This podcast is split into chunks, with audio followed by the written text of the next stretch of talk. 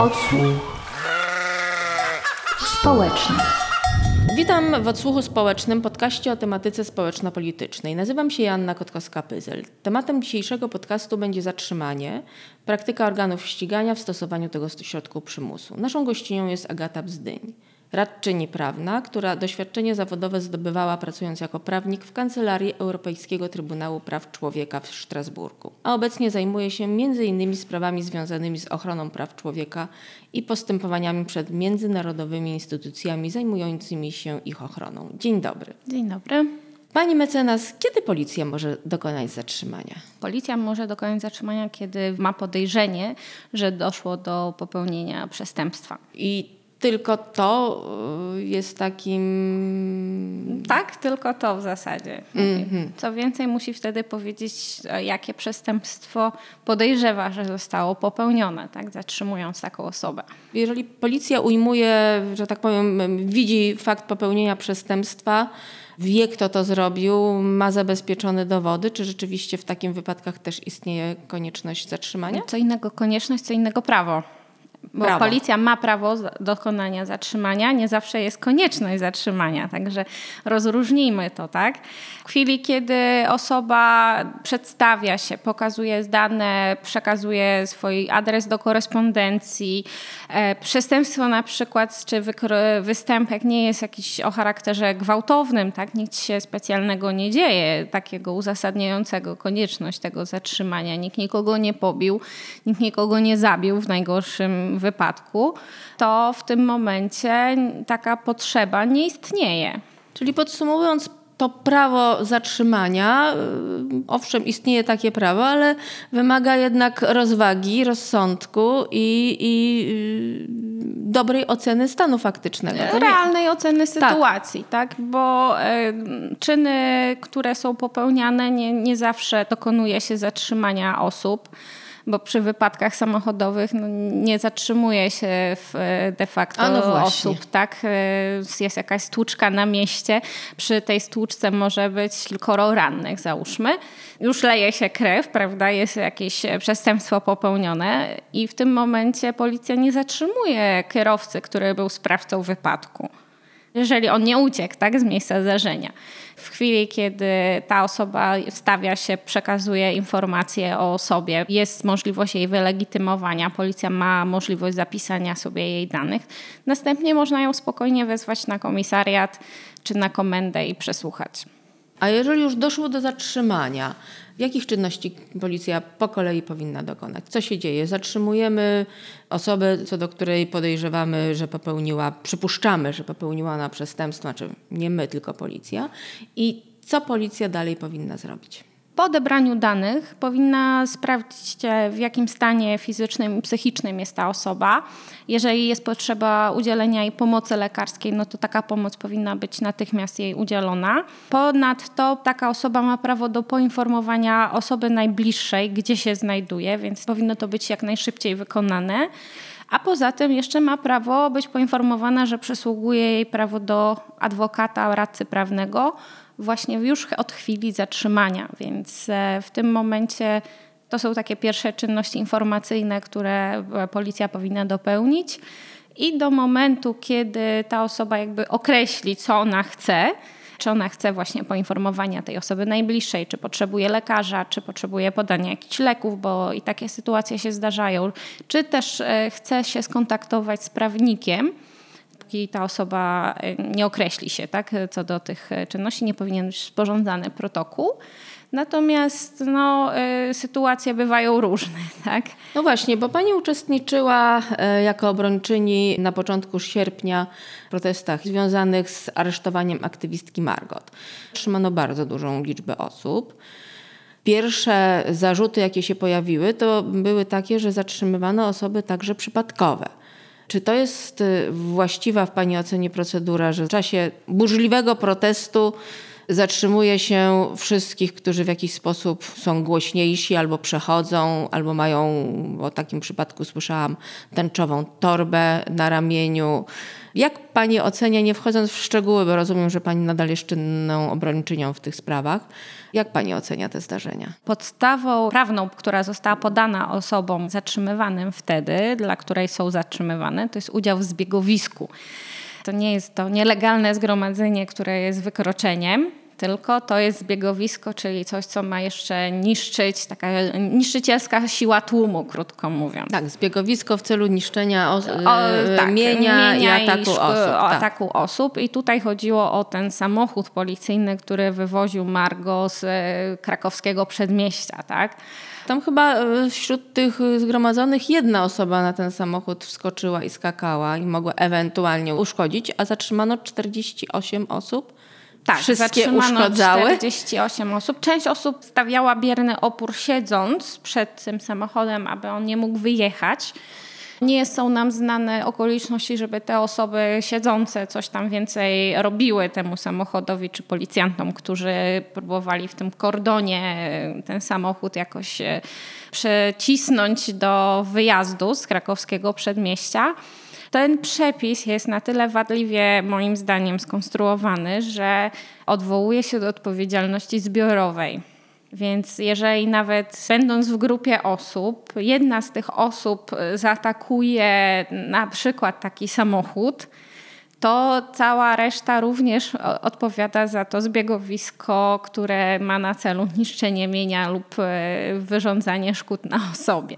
Mimo, Więc... że te osoby nie mają e, ze sobą żadnego związku? Są... Nie, to, bo te, tak jak było siódmego, większość tych osób się nie znała. To były przypadkowe nieraz grupy znajomych, które dołączyły do protestu wobec postanowienia Sądu Okręgowego w Warszawie w związku z tymczasowym aresztowaniem Margo. Natomiast część osób, część nawet moich klientów mi mówiła, że znalazła się tam zupełnie przypadkowo. Tego dnia nie miała zamiaru uczestniczyć w żadnym zgromadzeniu, a tym bardziej w jakimś zbiegowisku, które by miało cokolwiek niszczyć. Więc rozszerzanie tej odpowiedzialności na osoby przypadkowo znajdujące się, bo pamiętajmy, że to był środek wakacji, tak? Tam siedziały rodziny z dziećmi pod parasolkami na krakowskiej, jadły pizzę i piły sobie piwko, tak? A tutaj nagle się zrobiła taka, taki kocioł, krótko mówiąc gdzie policja po prostu dosyć brutalnie w niektórych przypadkach zatrzymywała osoby uczestniczące. No tak, jedna z moich koleżanek y, nie zdążyła jeszcze dołączyć, bo nie ukrywała, że zmierzała w kierunku protestujących, ale została zatrzymana zanim dołączyła. I to właśnie był chyba ten przypadek torby w kolorach tęczy.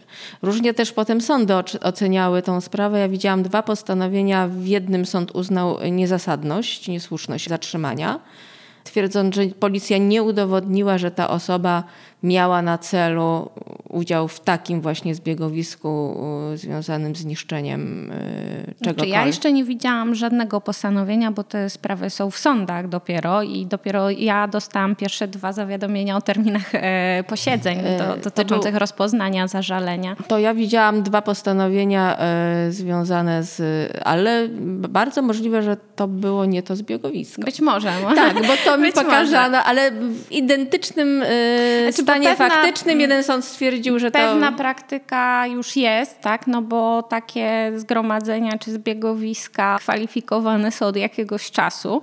Na przykład teraz ruszają też przesłuchania z tego, co wiem, osób, które uczestniczyły bądź były właśnie zatrzymywane, legitymowane w czasie tęczowego disco pod Pałacem Prezydenckim. To chyba było to. Przepraszam, pomyliłam zdanie. To mogło być to, bo to jest kilka miesięcy tak. wcześniej jednak, mm -hmm. dwa, około dwóch miesięcy wcześniej, więc jakby pasowałoby czasowo, mhm. że sądy już zaczynają e, rozpatrywać te, e, te sprawy. Z tego co wiem, reszta obrońców jeszcze nie ma w naszej sprawie wyznaczonych terminów. Ja mam pierwsze trzy. Mm. Więc e, jakby na koniec, na koniec października będzie cokolwiek więcej wiadomo w tych sprawach. Więc tak, policja zatrzymując osobę podejrzaną o popełnieniu przestępstwa powinna ustalić w jakim stanie ta osoba się znajduje, czy nie potrzebuje pomocy, rozumiem. Tak. Ustalić... Na pierwszy rzut oka, tak? tak no tak, ciężko tak. wymagać dogłębnej diagnozy, tak? Czy potrzebuje, Ale wcześniej ustalić jej dane personalne. Tak Czy y, nie, nie, nie powinno być tak, że, że w tym wypadku, jeżeli ustali dane personalne, to powinno nastąpić jakieś rozważenie, czy istnieje dalsza potrzeba zatrzymywania tej osoby, jeżeli już wiemy, kto to jest i możemy wezwać taką osobę na, na, na dalsze przesłuchanie? Myślę, że tak. No to jest ten moment, kiedy tak naprawdę policjant decyduje, czy są konieczne drastyczniejsze środki do zastosowania. Czy wystarczy wylegitymowanie, spisanie notatki, to co ta osoba robiła, w jakiej chwili została wylegitymowana Zatrzymaniem nie jest zatrzymanie fizyczne osoby do tego, żeby przedstawiła swoje dane osobowe. No tak? tak. To, to jest e, wylegitymowanie osoby. Natomiast e, policja w takich przypadkach właśnie jakichś protestów e, często po prostu nie, nie dokonuje tej pierwszej czynności a dopiero dane odbiera już e, w momencie, kiedy osoby są w radiowosie na przykład, czyli mm. już jakieś fizyczne pozbawienie ich wolności nastąpiło. Bo zastanawiałam się też, czy nawet w tym momencie jeszcze nie byłby czas, żeby po wylegitymowaniu, spisaniu tak, danych można. wypuścić, żeby y, nawet jeżeli nastąpiło to zatrzymanie, żeby ta dolegliwość była yy, Jak najmniejsza. najmniejsza. Tak. Kwestia e, stanu zdrowia, jeżeli osoba zatrzymana bierze leki, jak szybko powinno nastąpić dostarczenie takiej osoby? To zależy też jakie leki. Tak? Są leki, które no, jeżeli osoba wzięła dosyć niedawno, tak? są to leki, które przyjmuje na przykład raz dziennie to oczywiście ten czas się wydłuży, ale są leki, które osoby mając określone schorzenia, czy to fizyczne, czy psychiczne, na przykład najbardziej chyba popularnym takim schorzeniem jest cukrzyca gdzie danej osobie trzeba natychmiast podać insulinę, gdyż jak ten poziom spadnie poniżej jakiegoś e, poziomu, tak dla niej właściwego, no to będą zakłócone funkcje życiowe. To samo jest z lekami od psychiatry niektórymi, tak, gdzie w momencie, kiedy dana osoba jest zamknięta, na przykład popada w panikę. No i zamknięcie danej osoby w jakiejś celi, tak, no siłą rzeczy powoduje u niej atak paniki i te leki mają na celu uspokojenie jej, więc takie leki powinny być podane natychmiast. Rozumiem, że rodzina czy osoby bliskie dostarczają te leki, czy wymagana jest konsultacja lekarza?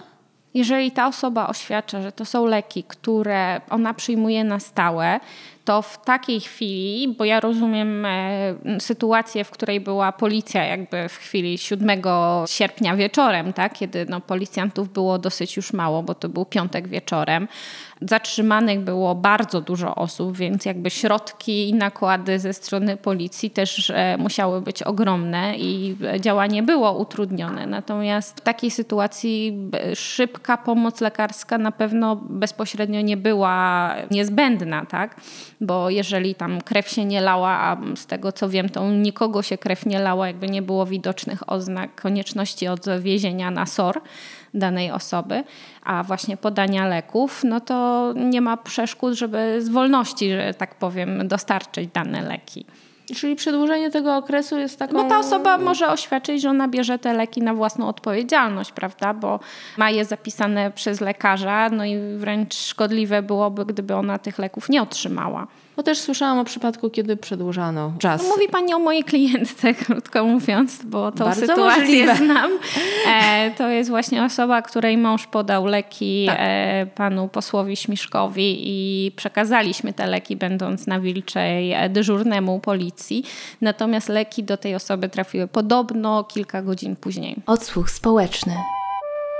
Czy to jest y, taka praktyka, że przetrzymuje się zatrzymanego bez kontaktu z y, jego adwokatem, adwokatką dłużej niż, niż jest to potrzebne? Bo też kilka dni temu zatrzymano Poznaniu aktywistkę i też była sytuacja przetrzymywania jej, y, mimo że obrońca znajdował się w pokoju obok. Czy to jest taka praktyka?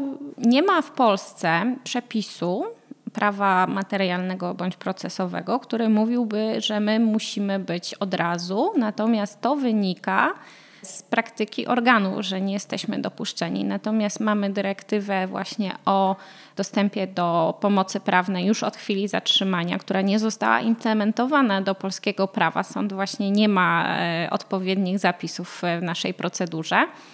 I w tym momencie ta dyrektywa powinna być przez wszystkich, czyli również przez policję bezpośrednio stosowana. Stosowana. W momencie, kiedy mija czas na implementację do prawa krajowego, ta dyrektywa stosuje się bezpośrednio. Co więcej, taki sposób postępowania, czyli obecność obrońcy już od pierwszej chwili zatrzymania, jest uregulowany w orzecznictwie e, Europejskiego Trybunału Praw Człowieka, które też obowiązuje w Polsce bezpośrednio, tak? Dokładnie. bo je, Europejska Konwencja Praw Człowieka jest traktatem międzynarodowym ratyfikowanym za zgodą wyrażonym w ustawie, czyli zgodnie z konstytucją mamy możliwość stosowania jej przepisów e, bezpośrednio, a przeważają one tak, w chwili, kiedy są sprzeczne z naszymi ustawami. Zatem podstawy prawne są jasne i postępowanie organów ścigania jest zupełnie niewłaściwe w tym przypadku. Problem jest jeszcze inny w takich sprawach, gdyż osoby zatrzymywane często wymaga się od nich jakby podania imienia, nazwiska prawnika i na przykład jego telefonu. I nie każdy zna jakiegoś prawnika, prawda? A nie ma na komisariatach powszechnie na przykład listy osób, które mogą być obrońcami. I to też jest dosyć uciążliwe, ponieważ taka osoba, która nie zna żadnego prawnika, no jest oczywistym, że ona powie, że, że nie chce, tak? bo, bo nie, nie zna, nie wie do kogo się zwrócić, nie ma jakiejś możliwości skontaktowania się. Natomiast osoby zatrzymywane często zapominają, że już o ich zatrzymaniu na przykład wie osoba najbliższa, która z wolności może im znaleźć prawnika. I tak było właśnie w przypadkach 7 sierpnia, kiedy to osoby najbliższe, które się pojawiały na komisariatach, ustanawiały nas obrońcami, takimi ad hoc do chwili potwierdzenia przez osobę zatrzymaną tego upoważnienia do obrony. Natomiast osoby, które były zatrzymane, nawet nie wiedziały, że my już mamy te upoważnienia. Bo im nikt o tym nie powiedział. Bo nikt im o tym nie powiedział, bo w chwili, kiedy my przekazaliśmy upoważnienia do obrony dyżurnemu na komendzie na Wilczej, te upoważnienia powinny być okazane z pytaniem, czy chcecie się widzieć właśnie z tymi osobami, z tymi prawnikami. Tego, e, Tego nie, nie zrobiono. zrobiono. Powinien być jakiś racjonalny osąd sytuacji, że dana osoba może chcieć tego prawnika, a może po prostu nie znać żadnego, natomiast osoby najbliższe już takiego prawnika jej znalazły i ten prawnik właśnie może czekać pod drzwiami tej komendy. Tym bardziej, że jest dosyć prawdopodobne, że osoba zatrzymana akurat z pomocy tego prawnika skorzysta. Tak? No, Dokładnie tak, to jest jej prawo, ma, ma prawo chcieć skorzystać. No i jeżeli ustanawiany jest dla niej prawnik przez osobę najbliższą, to po pierwsze trzeba tę osobę zatrzymaną o tym poinformować, że ktoś już dla pani pana ustanowił takiego pełnomocnika z wolności działając i czy pani pan chce się z nim widzieć. A jaką rolę pełni protokół zatrzymania? potwierdza w sposób, w jaki zostało zatrzymane. Każdy ten protokół, tak? On ma e, stwierdzić, e, spisać czynności, które były dokonywane z daną osobą, jakim ona była stanie, jak się zachowywała, właśnie z jakich praw e, korzystała w chwili zatrzymania. Czyli ten Kto protokół... uczestniczył? To ma Właśnie. być stwierdzenie faktów. Przed sporządzeniem protokołu należy ją poinformować o jej prawach, tak? Natomiast tym, co my się spotykamy bardzo często e, w czasie zatrzymań, te osoby nie są informowane. One są informowane o tych prawach w chwili, kiedy już e, przysłowiowo siedzą przy biurku z policjantem, który rozpoczął czynność spisywania protokołu. I w tym momencie ten policjant właśnie informuje, a masz e, możliwość poinformowania swojej osoby najbliższej, czy sobie tego życzysz. I ta osoba mówi, no tak, życzę sobie. No i w tym momencie na przykład ten policjant dzwoni do osoby najbliższej. No czy masz prawo do korzystania z prawnika? Czy sobie życzysz? No nie znam nikogo, prawda? No to policjant w takim protokole wpisuje, nie chcę skontaktowania się z prawnikiem, dziękuję. Były osoby, na przykład z moich klientów, które mówią, że policja właśnie po usłyszeniu, że one jednak chcą z prawnikiem, jeszcze nie wiedzą z którym, jeszcze nie wiedzą, kto to miałby być, tak? ale bardzo chętnie by się spotkały z jakimś prawnikiem i żądają jego obecności, to wpisywały na siłę, że nie.